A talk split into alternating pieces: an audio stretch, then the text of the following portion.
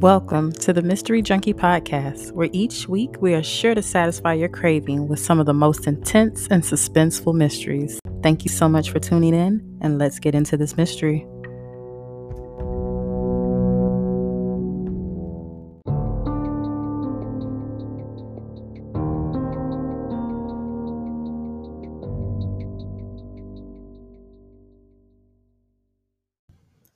Okay, so in 1957, there was a muskrat hunter who was out checking his traps, you know, laying down his traps, and he actually came across the boy in the box. He found the body near a park just north of Philadelphia, but he did not report it because back then, and I'm not even sure about right now, but back then, laying the muskrat traps out was illegal. So he figured if he called the police, that the police would come and confiscate his traps and find the boy.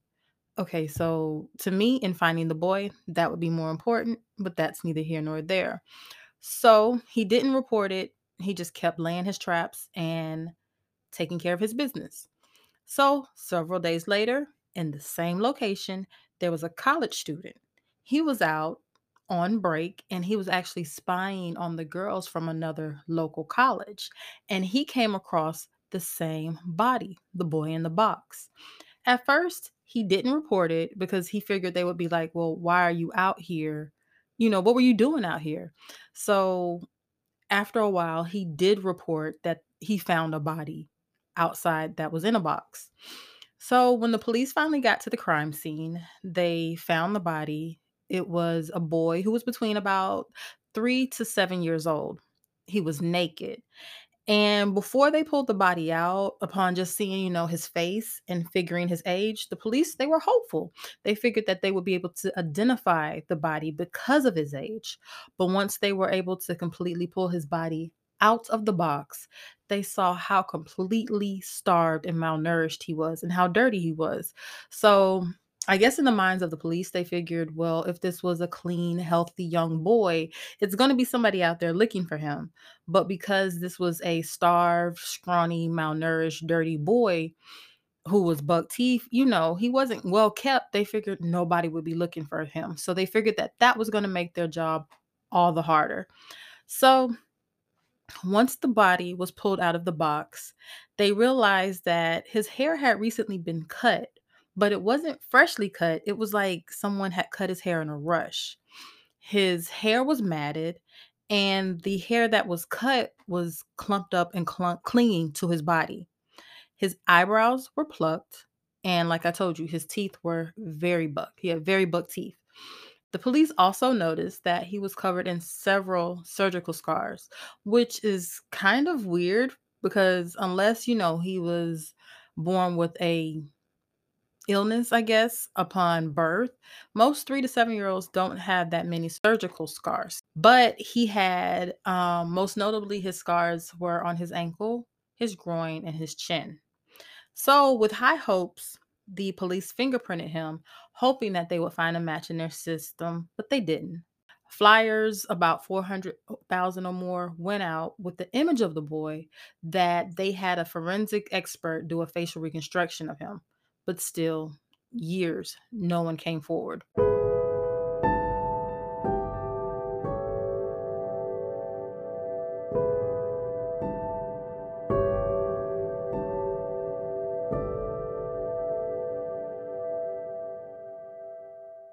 Throughout the duration of his case being investigated, the crime scene was searched several times. But apart from finding items of children's clothing, all leads basically led to nowhere. And I'm not sure if I mentioned this in the beginning, but yes, the boy was naked, but when he was found, he was wrapped in a plaid blanket. And the box that he was in is actually a box that was from J.C. Penney that held a child's bassinet or a baby bassinet. So, unfortunately, the investigation into this case, it did run cold. It was hugely publicized and it garnered the interest of several, several amateur investigators. Um, there were several theories that turned up, but the most notable theories was the one where the medical examiner in this case According to the people that were closest to this case, the medical examiner became very, very obsessed with this case. And he even consulted a psychic. And a psychic had told him that the boy in a box came from a local foster home. So that medical examiner went to the foster home and he decided to do some investigation of his own. Coincidentally, he did find a blanket similar to the one that the boy in the box was wrapped in, and he found a bassinet that looked just like the one the boy in the box was found in. So basically, I believe from my research that the police were told about this theory. And when they went to the home, they did find the blanket, they did find the bassinet, but I guess according to their reports, it wasn't enough information there for them to I guess, basically close the case saying that something had happened there. Um, basically, the psychic and the medical examiner, they kind of put together their own theory that the boy in the box belonged to the owner's daughter. So, you know, in any time, especially the 50s, if a woman had a child out of wedlock, even though it's kind of normal now, back then it brought shame to the family. So it's thought that the boy in the box was thrown in the park to hide the fact that the owner of the foster home's daughter had had a baby out of wedlock. And I'm guessing he got sick, and instead of taking them to the hospital, they just discarded his body. So there was actually another theory, and this one's kind of crazy. This is a shocking theory, but this one emerged 40 years later.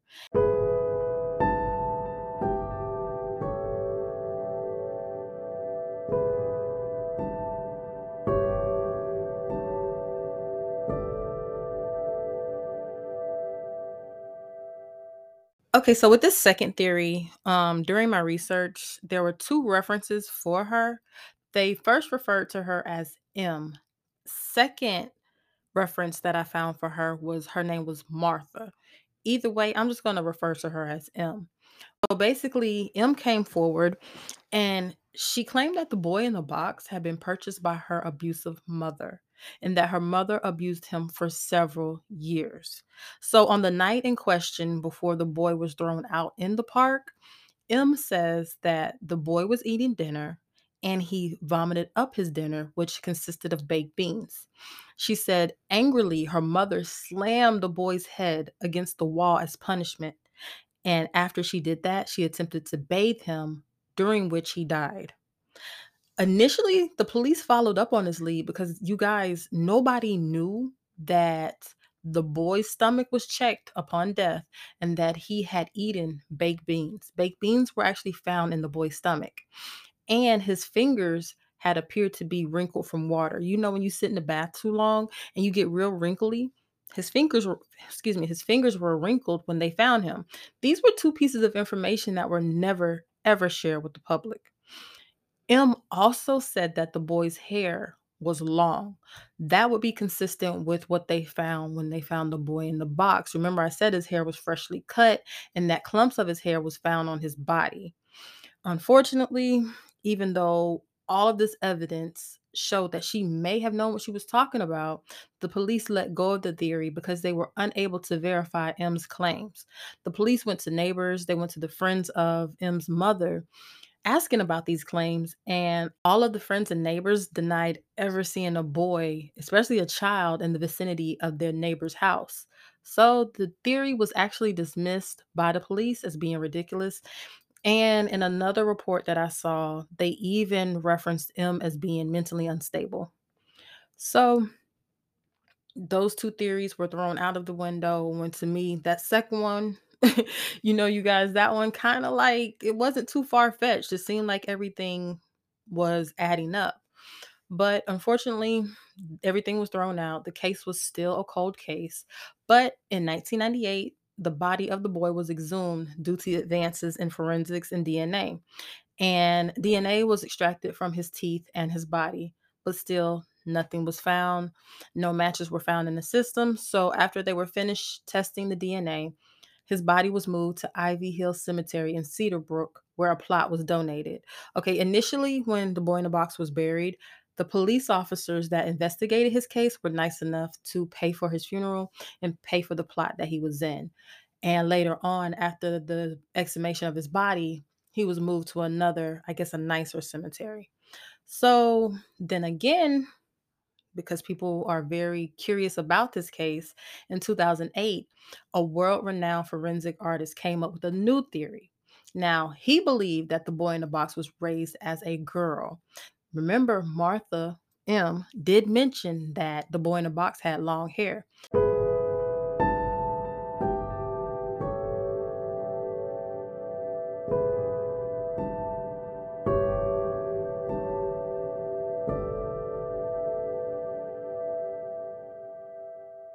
Okay, so Frank Bender, whose work in the facial reconstruction field helped identify mass murderer John List, he considered that the child's quick haircut and plucked eyebrows were signs that the boy had may have been made to look like a female.